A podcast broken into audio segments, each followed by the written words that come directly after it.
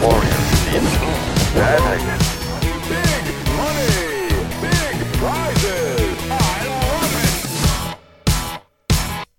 welcome to another great episode of Retro Vaniacs. As always, I am Jeremy Parmentier here with Jeremy Gregory Hey there. and Billy Holiday, Hello. Who has been a little under the weather, so hopefully he doesn't cut out uh, or just start coughing and hang up. But uh, hopefully he'll be here for the whole episode. It, uh, it's a little bit why we're late this uh, this episode, but that's okay because we had some uh, articles on retrovania.net. Remember to check out retrovania.net uh, whenever you're not sure what's going on with the podcast. So before we get started with our game for the week, which is X Men for the Sega Genesis, what have you been playing since last time, Billy?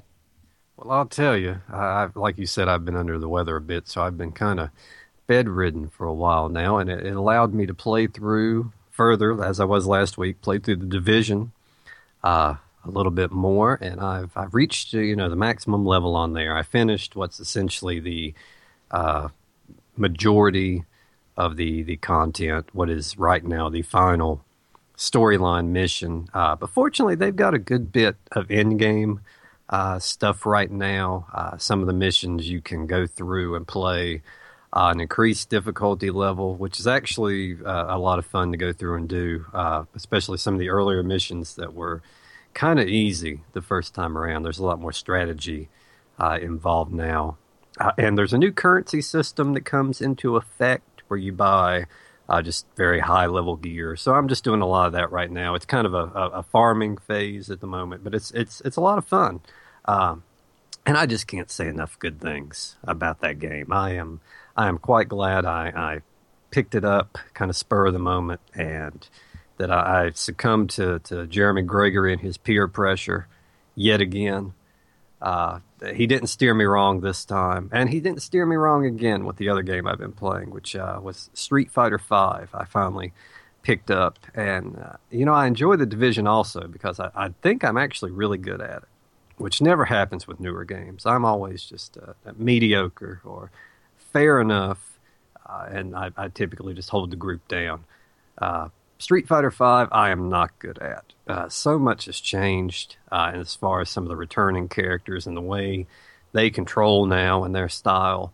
Uh, but it, it's a lot of fun to play, and we had a, a group get together, and the the online portion, which apparently was originally not working well, is now working well, and I've I've had a good time with it so far. Just trying to learn the. Uh, it feels like I have to relearn the ropes on there. Yeah, I'm, I'm not very good at any of those fighters, uh, nor do I have a system that can play Street Fighter V, but I will have one soon. I keep saying I'm going to buy a PS4, but uh, before the next episode, Dark Souls 3 will be out, so I will have a PS4, and at that point, I'll also probably check out Street Fighter V. Uh, I've never been good at Street Fighter, so I guarantee I'll be bad at this one. Uh, but since last show, uh, to get ready for a new system, I tried to find some games on my older systems that I either am at the very end of and are close to beating, uh, or something I never really put the time into. So I did finish yet another game. I actually finished South Park Stick of Truth. Uh, great game whole way through, but uh, there's absolutely no replayability on it. Uh, I, I can't see another reason to play that at all. It was fun. I enjoyed it, but even with a different class, it's going to be the exact same game the entire way through. There's not a lot of optional content that you'd want to do but I still really liked it. Uh, but then I also had for the Wii, I had downloaded Pandora's Tower, uh, which is the third game in the Operation Rainfall, where they're trying to get the last couple Japanese Wii games to come out here, and they all finally did. So it's Last Story, Xenoblade Chronicles, and Pandora's Tower. And I loved the other two of them. So once Pandora's Tower was for download for uh, 20 bucks or something, I, I picked it up, played f- a few minutes, and was like, yeah, this is a lot like Zelda, and never picked it up again. Uh, so now I'm playing through it now. I'm about 50% through it it's really good. It's like Zelda with just temples. There's no no real overworld to speak of, um, but the temples are far more involved than most of the Zelda temples, uh, and the bosses are are more. I don't want to say Dark Soulsy because it's not quite what they are, but it's more Dark Souls kind of bosses than a Zelda boss. Like a Zelda boss, you find an item in the labyrinth and you assume that's what you're going to use to defeat the boss.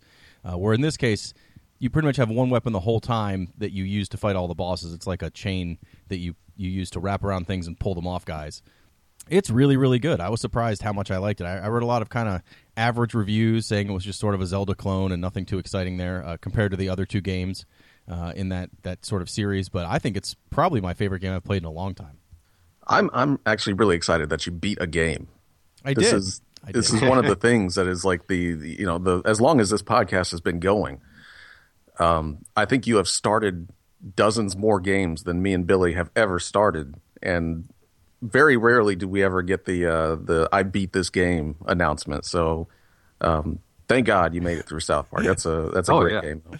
it's a short game, and that that's the other reason why I beat it. I was able to kind of I think I put eight hours into it and it was over, so that was that was nice. Since I keep starting ninety to hundred hour role playing games over and over and over again, so I'll have to find some more shorter games. I know if I get whenever I get my PS4, I'm getting the one with the Uncharted, so those are kind of short too. I should be able to finish a couple of those uh, before I Is fall this a is this a solid like you're actually getting a PS4 this time? Can we put this running joke to bed? Well, I, I think I'm not going to lose my job, so I think I've got money to afford a PS4 right now. I've just got to convince my wife that I can buy it. So I'll be there by by the 12th when uh, Dark Souls 3 comes out. I will have that system.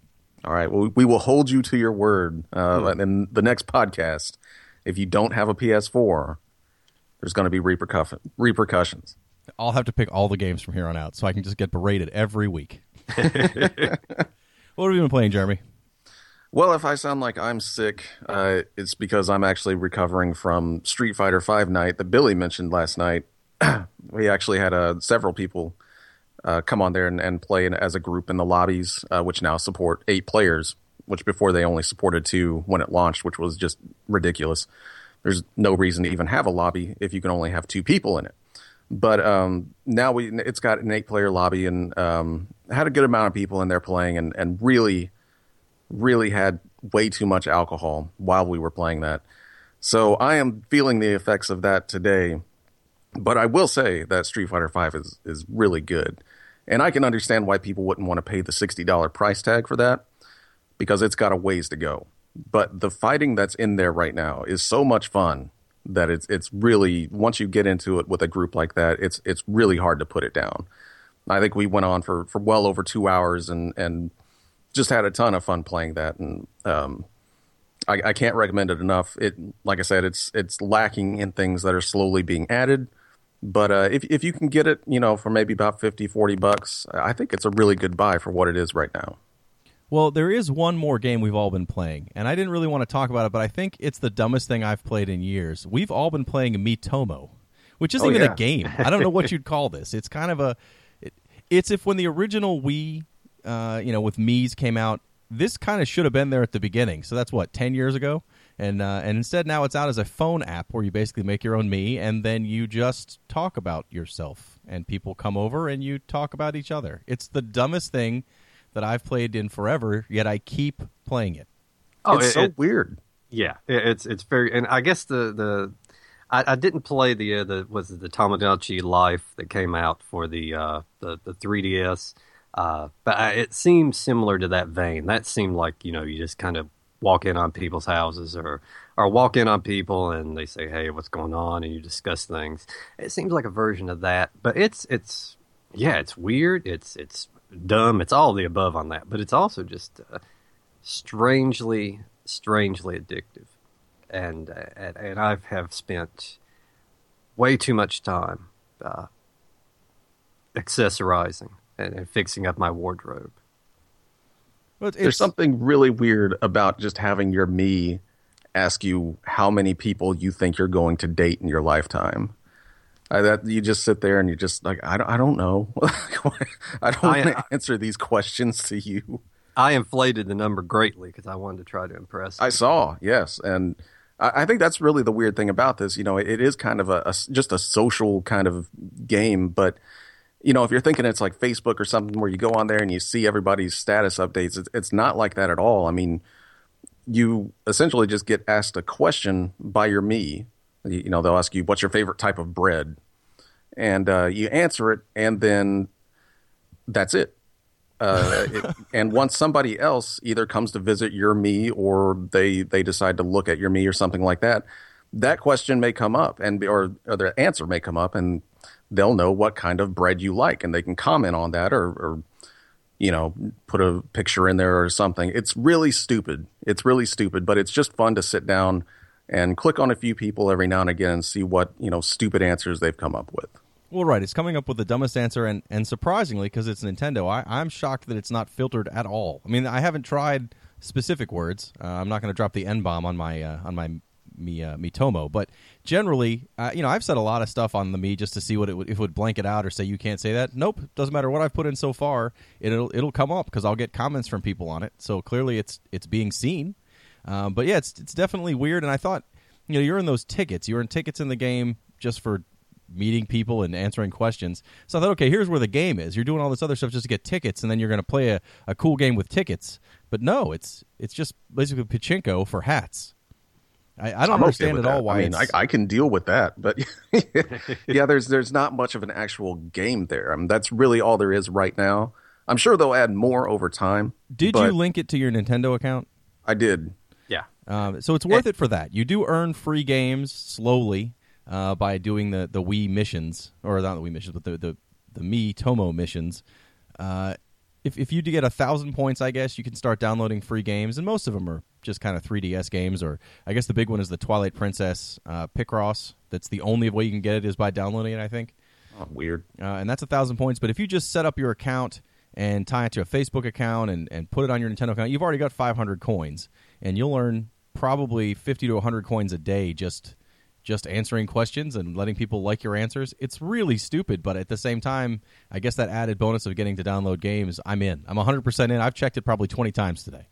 Yeah, Yeah. it goes along with whatever. This is the replacement for uh for Club Nintendo. This uh this new site they have up, and yeah, as of now, there aren't a lot of ways to earn uh, points. I don't know how it's going to work. If there's going to be, you know, you get a certain amount of points, you reach a, a level, and at the end of the year, you get, you know, whatever they're handing out prize wise. Uh, I don't know how it's working right now, but this is pretty much seems like a. I mean, for a few minutes a day, you can go ahead and earn these points that are going to go towards like you know Jeremy P said. There's a couple free things up there now, but who knows what in the future. I, I think this is just this is perfect for just uh for for, for just a bathroom trip. Uh, just a few minutes every day. Uh, you catch up on there. You answer a few questions. You comment on a couple things. You play that you know pachinko game and try to win your fourth or fifth cat scarf, and then you go along your way. That's sadly exactly what you do. That's it. That's pretty much the game in a nutshell. They should ask us to help advertise it. Yes. Answer some questions, comment on things, win a cat scarf. So if you're friends with any of us on Facebook or uh, or Twitter, you can find us and friend us on Miitomo, and you can ask us all about this week's game, X Men for the Sega Genesis.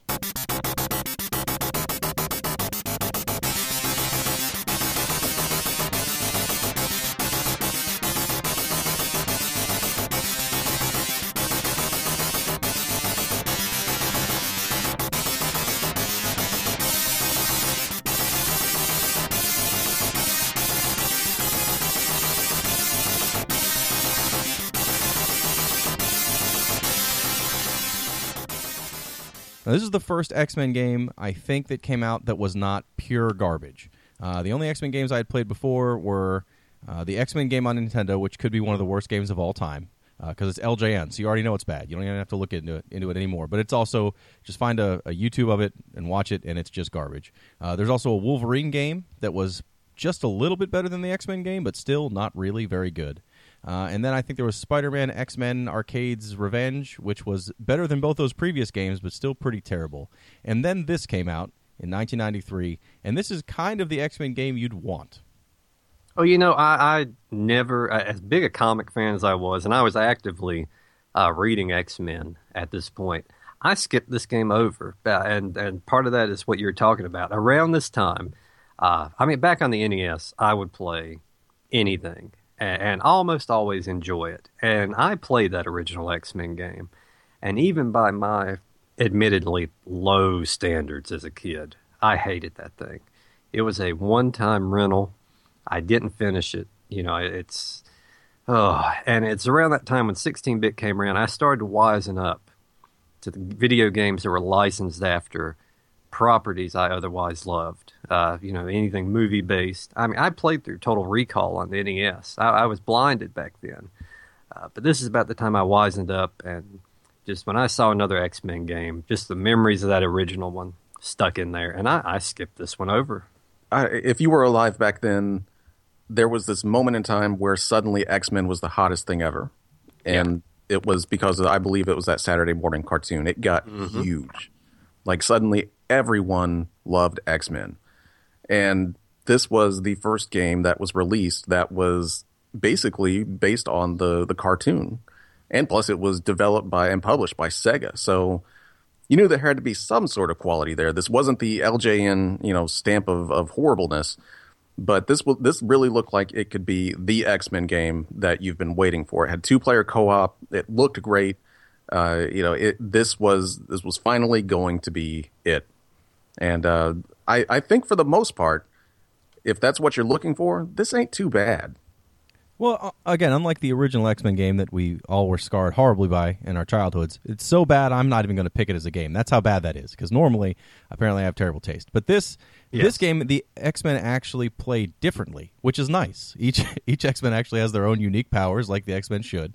Um, you know, if you play as as Cyclops, you you have your eye beam. If you play as Wolverine, you can pull your claws out and do a lot more damage. But as you use your claws, that's part of your energy bar, so you can't just run out with your claws all the time. Uh, I mean, each each character has their own unique skills and abilities that make some of the levels easier depending on who you have. Uh, unlike again that the original X Men game, everyone seems to be exactly the same and not an X Men. So this was nice. It uh, I I was not a huge X Men fan. I mean, I did read a lot of comics, but X Men was kind of my brother's thing. Uh, I only liked terrible comics like Fantastic Four and Thor. So. Uh, I was not a big X Men fan, but everybody knows and likes the X Men. Why would you not want to play a game where you're Wolverine? I mean, Wolverine's the coolest co- comic character ever, just in what he can do. And this actually kind of feels right when you're playing it. It Yeah, does. and all the, the characters look look great. Um, You know, and, and they don't seem to, you know, in a lot of those early LJN games, it seemed to punish you if you wanted to do what you know the the X Men could do. If you wanted to use Wolverine's claws or or something like that. This one, I mean, you've you've got a uh, a power bar that you can use that's separate. Uh, that should, you you know you can use your your uh, X Men powers or mutant powers.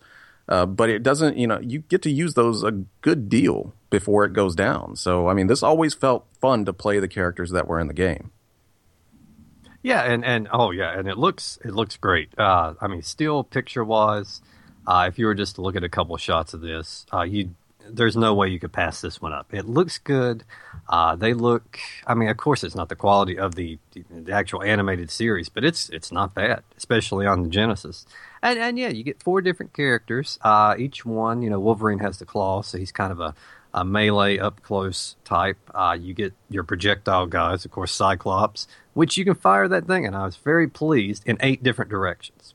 I was pleased it was not a, a straight head-on type thing, as a lot of thing, a lot of those, you know, the platformers had as far as shooting.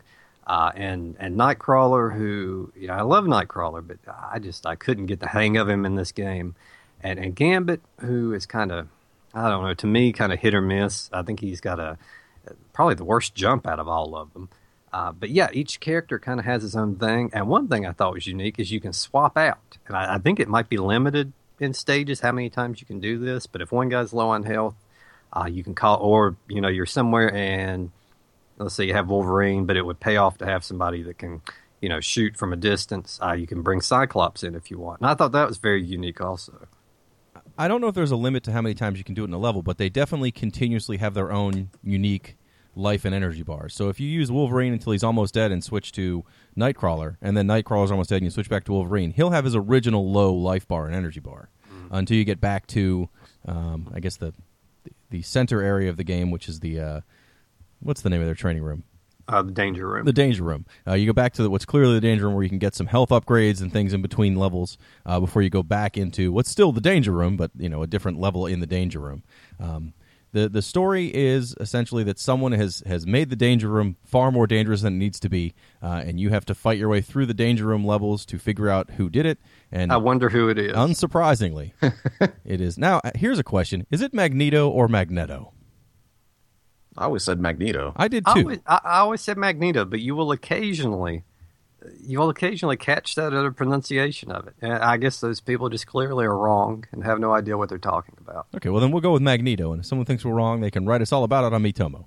But uh, But yeah, so you you find out that unsurprisingly it's Magneto, and so then you fly up to Asteroid M to uh, to take him on uh, for the last level of the game. Uh, there's what five levels total in this. They're kind of long, but but five levels total. I thought I, I'm surprised you didn't like Nightcrawler. I thought Nightcrawler was hands down get- the best guy. I couldn't get the hang of it with him. I, I just couldn't. He lets you skip through parts of the levels. If there's Yeah. like the first level is the one that was the, the most obvious because there's some switches you need to find. They aren't hard to find, but they're still out of the way to open up uh, stone doorways, or you can just teleport through them. So that's what I did instead, and uh, you can make it through the first level in like a minute and a half with you teleport. Yeah, Nightcrawler is basically the guy that you want to use in this game because, I mean, you if you're using anybody else, you have to go go through the level with how it's making you go. With Nightcrawler, you can actually use his mutant power to go through walls, and that makes this game so much better because these stages are in the. Uh, I don't know what it was with Sega and their love for giant maze-like stages, but that's really what every stage in this game is. It's just a giant maze that you're going around to try your find your find your way through, finding uh, buttons, uh, finding little things here and there that open up passages. And this is by far the worst thing about this game, in my opinion. Uh, it, it clearly is. And, and I thought I was really going to hate this game based off the first level because it does something in a platformer I hate. And, and it's that thing where you can't tell where you're supposed to jump. Uh, the, uh, the platforms you're supposed to jump on are so, they so closely resemble the background that there are so many just blind jumps in this first level that and you know and it's not that bad the rest of the game. The first level mainly if you can make it through there you won't have to deal with that so much. But yeah i was i was getting pretty heated during my first playthrough of it on that first level. I just it's it's one of my pet peeves of these platformers. At least in this game, the if you jump into a hole, you get teleported out, or not teleported, but Jean Grey shows up and pulls you out of the pit. I think you lose a little bit of life, but I never died fully from jumping into a hole. Uh, the the downside though in that first level is there's definitely a good series of, of jumps where you jump into spikes, and those she can't help you on. You fall into the spikes, and you just keep taking damage till you get off of them, which is a pain in the butt. Uh, but again, if you're using Nightcrawler and you miss a jump, you just teleport till you find a platform. Uh, and as long as you have some light, you know, some energy left, you're good to go. But uh, yeah, the other thing with the jumps in this game, I found there's a lot of platforms that I would jump through. Uh, it would look on my, you know, to me like I landed perfectly, but then I'd fall right through the side of it. Um, it didn't happen too often, but often enough that it was irritating me to some levels where I was like, I'm going to take a break from this and come back when I'm not going to throw this controller. It didn't help the platforming. I mean, the the platforming itself isn't very fun. the The characters are kind of large, and you can't really see too much around you. But it definitely doesn't help when you go in for a jump that looks like you're literally going to land on the edge of this platform, and you just go straight through it. And that happened probably a lot more for me, I guess, than you, because at some point I was like, "This is a problem. This is just to the point where I'm about to just stop playing this because I keep falling through platforms." I think it's because I use Nightcrawler so much. There was a lot of times where if I just got frustrated, I would just I would just teleport across the screen just to do it. So that probably helped get rid of a lot of my frustration.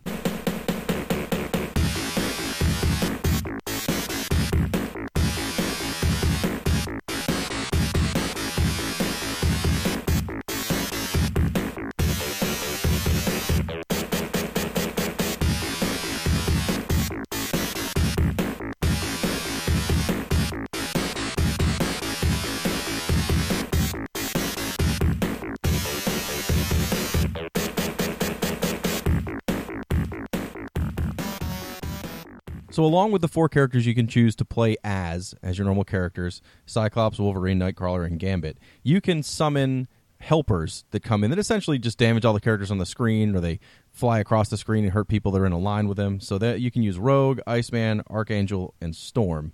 Uh, I thought that was a pretty cool touch. Storm was always the one I'd want to use because that's the hit everything on the screen.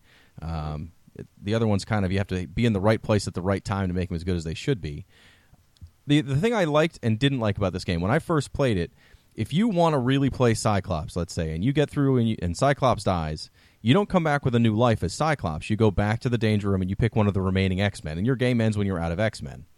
You can find. Uh, you know, you can find those character like pickups that get those characters back through the levels. But when I was first trying to play this, and I was determined to use Wolverine all the time, and then I would die a couple times, I'm like, oh, why would I want to use these other guys? They're so different from each other. It's kind of hard if you don't bother learning all four characters to just pick up where you left off with another guy. But then I, you know, the more I thought about it, the more I like that. That's a lot more realistic than you know you die and then all of a sudden you come back with life number two with Wolverine. So I like that you don't have a number of lives. You just have how many X Men are around. Yeah, I think it's set up, you know, really well. It, it kind of reminds me of uh, the NES Teenage Mutant Ninja Turtles, where you had, you know, your your one pool of, of turtles, and you know they they all had their separate uh, life bars and everything like that, and you could always switch back and forth uh, how you wanted. But it, you know, it, it makes you feel like you've actually got a team of of you know other people there instead of just uh, respawning over and over and over again. And uh, I think that was the one thing that about this that I really enjoyed as a kid was, you know, everyone felt like they were part of the X Men team and everybody was working together. Oh yeah, I, I think the the team dynamic. I, th- this game certainly, and for such an early title, uh, I mean, back in the 16-bit era, this game really, uh, yeah, you really had that sense of teamwork about it. You know, with everybody having their own kind of unique thing, and sometimes you had to switch out, uh, and you had to rely on different characters. You couldn't play through this on. I don't believe. Uh, you well, according to you guys, you can take Nightcrawler pretty far through, uh, but yeah, when I, I tried, I tried mainly playing as Wolverine because, of course, Wolverine is everybody's favorite. Uh, but yeah, I tried to play through mainly as him, and I found you know there are some times where I would have to get somebody out with some range, and yeah, sometimes I would have to get Nightcrawler and and try to traverse across the level, and, and I really did enjoy that. And what did you guys think about the boss fights? I, I found that the boss fights they started off very simple, very easy. There's usually a pattern of you know most of the bosses were invulnerable in one state, uh, but they had openings where you could jump in and hit them. Uh, but then, you know, around stage four or so, they really ramped it up. Yeah, I thought the first level's boss was was super easy. Um, uh, the, uh, so Juggernaut isn't really the boss. He shows up in the middle of the first level, and you can fight him, but he you can also just go away and you can continue on your way without beating him. I didn't know if that was like a glitch, but then it kept happening over and over again. So I thought, okay, I guess I just don't have to beat him. So I, I don't even know who the last boss was. I, I'm not the best with X Men characters since I wasn't a huge fan, so I don't know who who that enemy was at the end of the first level. But uh, but that was one that yeah, it's very clear. They they appear, they shoot, shoot an attack, and then they stand there for a second so you can hit them. And that's pretty standard eight and sixteen bit era boss fight. But I, I I thought that was a pretty easy boss. I didn't beat this game. Uh, I did not have the patience to beat this game. I, I enjoyed it. What I played through it, I got through about level three, and then I said I'm going to watch a let's play on the rest of this game and uh, and save myself the time and frustration. Because again, I, I kept while the jumping thing didn't cause me to to completely quit as fast as it could have where I kept going through the platforms eventually I was just done with it. I could not handle that. But that's that's also again I'm I'm playing on emulation so I'm not sure if that's kind of a problem with emulation or or if the Genesis would exactly you know feel the exact same way. Yeah, and I, I made it. I didn't finish this one either. I came real close. I made it to the last level, you know, the asteroid M. And yeah, and then it was a resurgence of a lot of my problems from the first level. Uh, and, and the asteroid stage, you know, you've got the, oh, it's maze like again, and there's moving platforms, there's precise jumps, things that I don't think this game uh, was made to really pull off, uh, control wise and mechanics wise. There, uh, it gets a little too demanding based on what they're giving you to work with. Yeah, the uh, for me it was just the maze like levels. I've never been a fan of those ever. Uh, it kind of comes back to when we were playing. Um, oh, that one uh, game was like Neo or something. Um, that one had very large maze like levels as well, and I've never been a fan of those. And this has it in spades, especially as when you start getting later in those stages where you are just going, you're just walking around this place forever trying to figure out where to go. And I just get bored. You know, as a kid, I really loved this because you know you could play as X Men, you could play the, the two player co op. You know, I remember me and me and my cousin playing this a lot back then, but playing it now, it's I, I just can't get past these these levels, and even with uh, you know, it's it just doesn't feel good to play. You know, even though all the X Men feel like X Men, they they've got their their moves and all that stuff.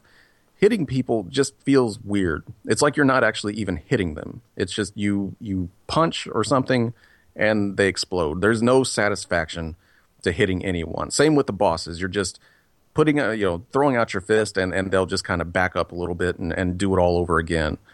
So the only real satisfaction in this game for me now is that you know the the X Men are are they they play like the X Men. They look like the X Men. The game still looks great, but I just don't enjoy playing this game anymore. Well, I think the sequel, X Men Clone Wars, X Men Two Clone Wars, is a much more like an arcade style beat 'em up. Uh, I think that's much more what I th- what I thought this was going to be uh, when I first tried it. Uh, because you know the, the X Men arcade game that was like the Turtles arcade game was super fun, but it was fairly mindless. Yes, all the X Men had their own powers and they were different, but still, it was a brawler and it played like a brawler. I think X Men Two is a lot closer to that.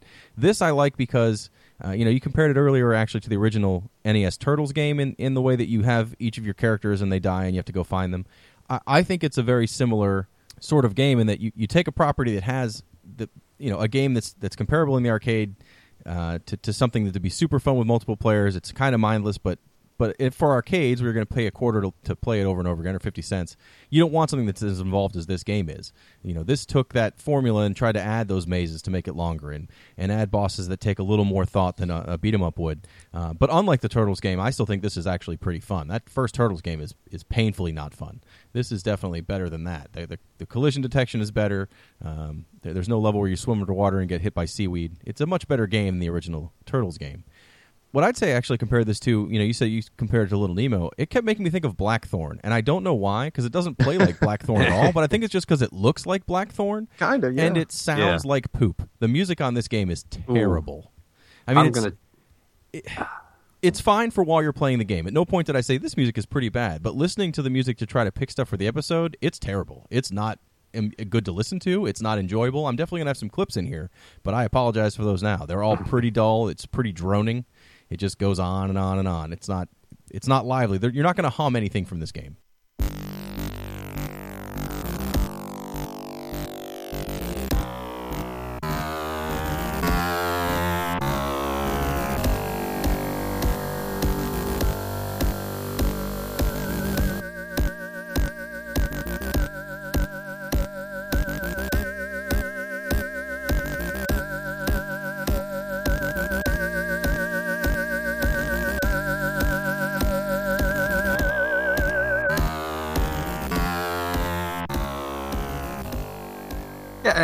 I don't mean to offend any any huge fans out there, but that's the Genesis. I mean, essentially, this is you know that that early Genesis, or you know the entire length of the Genesis life. Uh, that sound it's just super tinny.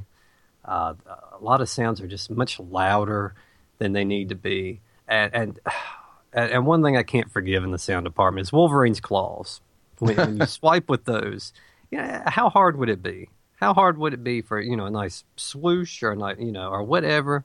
I, but you just get this this tinny. It's like it's like a snippet of a cat howl, just a real brief like quarter second snippet of it. And yeah, uh, the music in this one, mm, but, but that's the Sega Genesis for you. I've never been a fan of the Genesis music wise, except Streets of Rage 2. I mean, the You know, as I get older, I've come to appreciate the Genesis sound a, a hell of a lot more than I did was a, as a kid because I hated it as a kid. But you know, eh, eh, now I can deal with it. But this is definitely one of those games uh, that just does not do the Sega Genesis sound processor any favors. It it is uh, it is grinding and just metallic, and I feel bad for any listeners that that get that gets that first. Uh, that music that boots up with the game that's like blam and just like right into your your brain there's you really can't go to sleep for for at least 48 hours after you hear that one really loud so it does not sound good at all So I guess in general, if, would you recommend this game to someone who hasn't played it? I, I, let's go this way. Would you recommend it to someone who's a fan of the X Men, and would you just recommend it to a game fan? Mm, that's that's a it's a tough call. I think I think if if there someone is a, a fan of the X Men and they're a game a, a retro game fan, I think it's worth going back to look at because of some of the things it did do that were you know kind of groundbreaking at the time and and some of the aspects of it are a lot of fun you know the like i was saying the the different abilities for each character and how they're each useful in different situations. And, you know, there's a little bit of strategy there, who you're going to initially take into the stage, you know, when to switch out to who. And I think some some fun can be had, but you're not going to finish this game. Uh, buy this? No, don't buy it. Don't spend more than, you know, a couple of dollars unless you want to just round out. You know, if you got a collection going, you want to round it out, go ahead. Uh, you could do worse with X Men, much much worse. But yeah, the games would get a little better as time went on. Uh, and this one had a sequel. I don't know if that's any better or not, but man, I don't know. Maybe watch a YouTube video uh, instead of just because the controls are one of the most frustrating things. So just watch somebody else do it. I, you know, for me, I, I don't think I would recommend it to someone now. But back then, this was. I don't think I can emphasize just how awesome it was to finally have a decent X Men game at the time. I mean, after what we had been put through with just about every other comic book character licensed game uh, through the NES and, and some of the Super NES uh, and, and Genesis, this was a great it was a great game to finally be able to play the X Men and have them represented well and look great. But uh, I, think that wears off over time because now it's just uh, I don't know. I don't think anyone would have the patience to sit down now nowadays and, and play through these levels. It's just uh, it's not that not that good of a game. And X Men Two on the Genesis was a much much better game. So if you're wanting some X Men on the Genesis, I would recommend um, the sequel to this one. That is a much more straightforward game and um, just a lot better than this one. Oh, and I, I almost forgot. It goes without saying. I did know this game for one thing. Uh, this game had a, a very bizarre uh, puzzle solving element to it, uh, which I, I think it's pretty well known for. Uh, it had that whole reset thing to it. And, and I can't imagine as a kid encountering that and, and figuring out what to do. None of us knew. None of us knew what to do. Um, as far as I know, there was nothing mentioned anywhere that that you have to reset your Sega Genesis. Um, for anybody that doesn't know, I forget what the boss is, but once you beat him, uh, you keep going into, into into the level, and eventually you find a computer console that's kind of just materialized there, and you punch it, and it disappears, and then nothing happens. The stage doesn't end or anything; you just stand there. So if you're just playing this game and you don't know what you're doing, I mean, you're just kind of wandering around. You don't know, you know, th- did you beat the stage? I don't know. You already beat the boss, and you hit this computer thing, and now every, everything's just going the way it is. But what you actually have to do, and this was even crazy back then, was you have to hit the reset button on the Sega Genesis, and then it will like kind of bring up like little boot, uh, you know, it's like booting up a computer or something. And you sit there, and it reboots the game past that stage. So you literally have to reset your Sega Genesis to get past that stage. And I remember when I first hear, heard about it, heard about that, I, I couldn't believe it. I was just like, "You got to be fucking kidding me!" There's even as a kid, I was like, "This is bullshit. Why would I ever hit the reset button Yeah. on a game that I spent? You know, this is pretty far into the game. This much effort to get there. You there's just no way you would have ever done it. No, it, it sounds like some cruel joke your your friends would pass around. Yeah, because it's pretty late in the game. It's like, hey, let's tell them to reset the thing, and then you're left staring at the you know the title screen. But yeah, I just and I, and I don't know, and no, I don't think there are any hints or anything of that nature. I, I I don't know. I mean, this is it's it's Simon's Quest level of of figuring out something that you're not really given any any notion as to what to do. unless it's in the instruction book somewhere. I, I or maybe just mentioned, but I never got an instruction booklet with mine because I always rented it. And for some reason, the people at my video store just instantly threw out the instruction manuals to all their games. So I never got that, and I never got past that part. So once I did figure it out, I was like, "Fuck this! I'm I'm never renting this game in, again anyway." But fuck you, Sega, for that Yeah. one because that is an asshole move, and even more of an asshole move because in the future, I think it was like I can't remember which console. Uh, it was that one that you could plug the Genesis. It was the portable one, but you could plug the Genesis cart into the the, top of it. Nomad, the Sega Nomad. The Nomad, yeah, it didn't have a reset button, so you couldn't actually finish the game on on that console. So it, it's like you you put this in here. It's reliant on liter- literally the hardware to finish, and you know if you've got you a Sega Nomad, you you can't beat X Men. If you had a Sega Nomad, you had worse troubles than beating it. The Nomad but, came uh, out late enough in the in the system life. Yeah, it, it, you, most likely if you bought a Sega Nomad, you got it uh, on sale, or you had more money than you knew what to do with, because there was Yeah. no reason to buy the Nomad. Any game that had text, like if you're going to play Phantasy Star two or three, Uh, you couldn't read that text on the Nomad; it was way too small. That was the problem Yeah. with any of those handhelds. That that system and the Turbo Express, any game that any system that used the actual carts for a TV and put it on a smaller screen uh, had problems with anything with text. But uh, yeah, the Nomad also I think lasted 15 minutes with uh, 17 batteries or something. So Well, well, Oh, I always Jeremy, wanted a, a Sega Nomad so bad, though. well, Jeremy Gregory and I don't recommend this thing, but we, we want an opinion that matters. Uh, Oh, Jeremy, going with mine. Jeremy P. How do you feel about it? Uh, you know, I would not recommend this to people who are not a fan of the X Men at all. The game itself is pretty standard. The levels are uh, kind of annoying. I mean, I I didn't mind the first level as much, but the second level is where I really started going, oh, these mazes are going to irritate me. I better just use uh, the teleporter constantly over and over again and not bother with any of these levels. Um, that that's why I would switch out. I would switch to another character to do boss fights or fight things because I didn't want to lose. Nightcrawler's life. I wanted to make sure he was always good and healthy so I could jump through walls and save myself some time. But you know, if you are an X Men fan, it's definitely better than the previous X Men games. Uh, and I do like that. That again, every character kind of has their own flavor. Uh, it's not like you're just using a, a you know, a, a cutout of what looks like Wolverine, but all he can do is punch and kick. Like everybody had their own unique abilities, which I did like. So if you're an X Men fan, sure, go ahead and try it. I don't think it aged extremely well. Turn the volume all the way down. Uh, but if you are not, there's no reason to play this.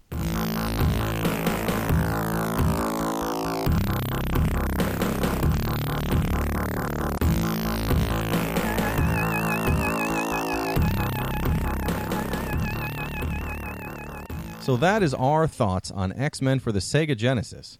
Uh, next episode is going to go back to the PlayStation. We're going to cover Jumping Flash, uh, one of the launch titles for the system. I have not played it since uh, the system came out, so I'm looking forward to trying it again. Um, but do we have any listener mail from our loyal listeners? We do. We've actually got two today.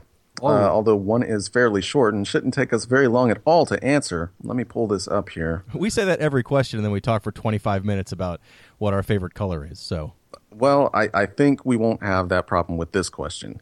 Um, all right. Ben writes in to ask a quick question Do you guys get paid for this? and the the answer is n- no. We do not get paid for this Not, at not- all. Not in any monetarily.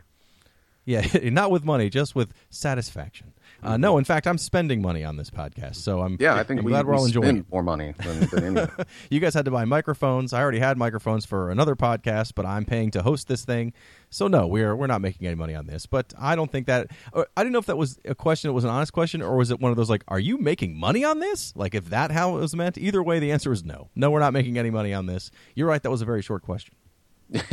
yeah, we we definitely um, you know we we do this because we enjoy it, um, and uh, you know we we've got some free time to do it here and there. So that is the main reason we do it. Um, no money comes our way. We do not get, of course, get any funding from like YouTube or or anywhere else because you know thirteen people watch or listen to this stuff.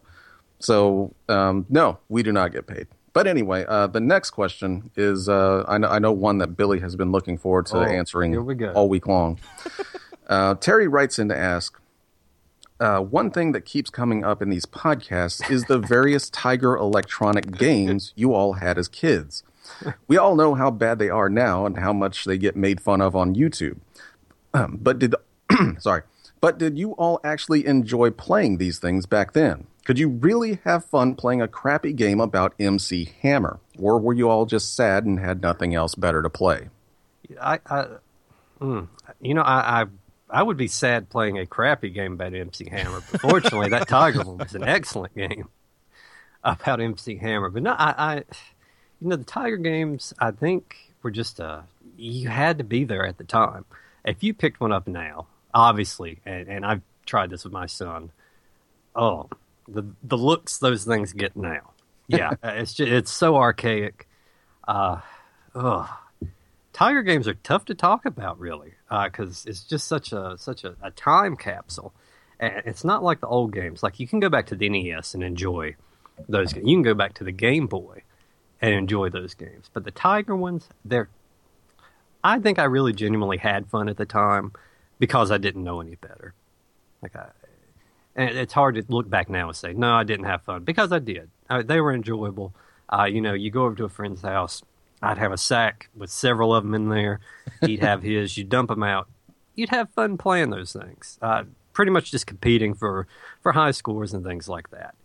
but you can't go back. You can't pick one up and, and still have a good time nowadays, except maybe that MC Hammer. I, I would love to get a working one of those again. If if anybody wants, because obviously we just said we don't get paid, so if if, if anybody wants to donate one, feel free.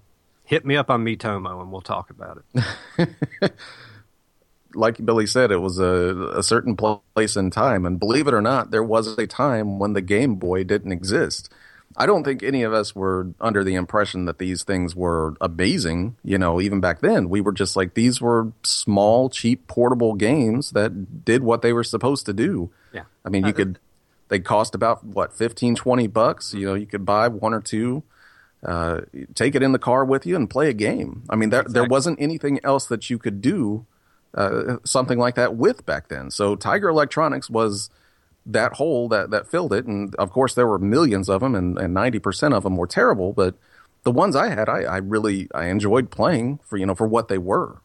Yeah, I, I, I mean, there were some good ones to be had. I think Jeremy and I owned the same uh, Teenage Mutant Ninja Turtles one, which was a, and it was neat looking too. Because most Yeah. of them have a, had a standard shape to them, uh, but this one had a, a different look, and it had a kind of a, a grip on the back of it, and it was green and and a very odd shape, and I think it even uh, there's a little voice to it, I believe, if I'm not mistaken. And yeah, I I mean that one, MC Hammer. I had a tremendous Batman one, uh, well, tremendous at the time. Uh, yeah, and I even had a, uh Snake's Revenge, and that one had a like four or five voice clips to it. But at the time, come on. But I mean, as much fun as they were, there's no denying when the Game Boy came around. You know, you Oh. put them down and you never picked them up again. Yeah, once yeah once the Game Boy hit, there you that's that stuff was gone. Yeah, the Game Boy was was a I mean a game changer. I I had I didn't have a lot of the Tiger handhelds myself. Some friends had those. I did have one of the uh, LCD stand up arcade machines. It was like a, not even a foot high, I guess, of Frogger. Oh, I always wanted those. Those God, well, those are, I want was- one now so bad to make a lamp out of it, but I don't have one, and I'm not going to pay what they're asking for eBay on one. I'll find one somewhere in a junk store and, and rip the insides out and make a lamp. But it, otherwise, th- those games were poor versions of what even the Atari versions or the Intellivision versions of those games would have been at the time. But still, it was something about yeah that it was portable. You could take it in the car on a long trip. You could take it, you know, and just sit upstairs while you're watching TV and play with it. You know, now that seems ridiculous because everyone has their phones that does a million things. But at the time, those things were amazing. Uh, but still, at least for me, always a poor version of, of what I could have even had on Atari. Just the portableness was the no- the novelty. Yeah. Uh, all right. Uh, of course, we know my favorite. Did, did any favorites amongst the two of you? Karnov. Because I really wanted the NES Karnov, and um, I ended up spending my money on something stupid. I think we talked about this in a previous podcast. So I had to settle on the Tiger LCD version of Karnov uh, that I found for like fifteen bucks, and um, That's an awful lot of settling. Yeah, it's you know, I once I blew that money, I wasn't getting it back, so I just had to had to do what I could, and I thought, well, maybe this will be you know sort of okay, because you know, like we said, we weren't thinking that these games were going to compete with the you know the arcade or NES versions of a game. We just we just wanted to have a, a portable version of the game that maybe we couldn't afford the better version of. So that's what I that one was the one that I remember the most, uh, and, and that Turtles game. I played that one a lot. But yeah, those are the two I, I think for me are, are my favorites. The only one I remember playing a lot of and not liking, but I still played a lot of it was the Double Dragon one, and I don't remember it being very good. But what I did like about the Tigers is that they looked good. The the actual unit itself looked like a tiny, uh, not a ar- tiny arcade, but but they made it so that it would have the arcade feel to the design of it. Like it would look, uh, the the graphics on it looked really good. Uh, uh, the printed graphic on it, not the graphics on the screen. But the, Yeah. that was you know by itself. It's almost like oh man, I got a cool box and a game. It wasn't just getting a cool game. Game Boy games, while they were super fun and they did have a label on the cart, once you plugged it in, it was just a gray cube and it played games and it was pretty fun. Um, but but I thought the Tiger ones looked much cooler, you know, on the sitting still, not playing them. But uh, I'd much rather play the Game Boy. Yeah, it's kind of like having a, a neat looking toy that also played a bad game on it. So as a kid, that was uh, that's all that's all I uh, all I needed. I had that in my my transforming Pac-Man watch. What? Remember like the remember that it was like a, it wasn't really Pac-Man, but it was a Pac-Man style game, and it was not even a transformer, but just a, a robot that would turn into a watch. and then it played a little game on it. Oh yeah, yeah, yeah. that- I had those. I had one of those. That was my LCD game, and it was the dumbest game ever. I think it was like you could move around in one of the four quadrants and just try to dodge things. It was the dumbest thing ever. But to have a watch that turned into a robot that also played a game, how do you get any cooler than that? You you can't. don't. So yeah, that's our favorite uh, memories of the Tiger LCD games. Hopefully, we covered enough of that to never go back to that topic again until we find a copy of the MC Hammer one that we will We review can finally in have full. that MC Hammer uh, podcast. That's uh, Can I? Can I? I feel like I, I would be upset if I didn't mention this. This isn't a, strictly the Tiger handheld, uh, but I am. You're speaking. I don't know if you know it. A proud owner of the R Zone, oh, and you know with uh, with these headsets being all the rage nowadays, I, I think maybe it's time for a resurgence. Uh, the R Zone was pretty much a, a Tiger electronic uh, that you strapped onto your head, and it projected a instead of the uh, the black little LCD screen, you had a you had red characters running around, uh, and it, it introduced me to probably the worst headache I've ever had as a child. uh, and I had one game. It was a, fighting game. I don't know if they even made any other ones, but that was my actual last experience with a, a Tiger uh, electronic. I mean, at this point, I think this was up in the Super Nintendo era. So you know, the Game Boy had a, a several years out at that point in time, but uh, that that gimmick was enough for me to give it a shot. Uh, spent way too much on it, and it, it's still around somewhere. I don't know if it's in one piece or not. you know that's kind of amazing to me. The fact that these these Tiger Electronics thing, you you would think they would have died instantly as soon as the Game Boy came out, but those things kept going for years, years and years and years before they ever finally bit the dust. And I think the R Zone was like the last thing that Tiger had to kind of maybe, you know, throw out there to, to get some interest back in that stuff. But even then, the world had moved on. But it always amazed me that, you know, like you said, even the Super NES days, I'd still see those those Tiger Electronics toys just hanging there on the in the you know Walmart or something like that. It was crazy. I think it was just a, it was a cost factor. You knew if you were gonna if you weren't a, a big gamer, like if you didn't already have interest in that hobby as a as a parent, and you were somewhere with a kid and you could find a game for fifteen dollars that'll keep them busy in the car for like a long day, then you'd you'd pick that up. Why not? It's easier than buying a at that point was Game Boy hundred dollars, and then each cartridge was twenty or thirty dollars. So if instead you were like, hey, here's fifteen dollars, here's a game, have some fun. I, I think that's the market they were aiming at. Yeah, Yeah, I- yeah. clearly this clearly this was for the uh, the I think the, I think the other big side of the market was uh, aunt, uncle, grandparent who knows their kid likes video games and does not want to spring for a uh, uh, for a full price. Yeah, I mean those things were just cheap Easter basket toys at some point, you know, for for parents and grandparents that didn't know any better, you know, they'd be like, "Hey, this is a this is a Vigi game, so we're gonna go ahead and, and give it to little Tommy over here. We, don't- you know, it's a fucking pink Mary Kate and Ashley Tiger Electronics toy, but I've heard he likes Vigi games, so here you go. That's it. Have fun. I hope you win. But obviously, I'm just trying to stretch out this talk of Tiger all I can. But I think I'm out. I think I'm done. Well, maybe we'll talk about it next week because I'm pretty sure there was a amazing Jumping Flash Tiger Electronics game. But if not, we'll be talking about the PlayStation version of Jumping Flash. So check us out uh, two weeks from now for the next episode, and look up for us on retrovania.net for other new articles in the meantime. And we'll see you then.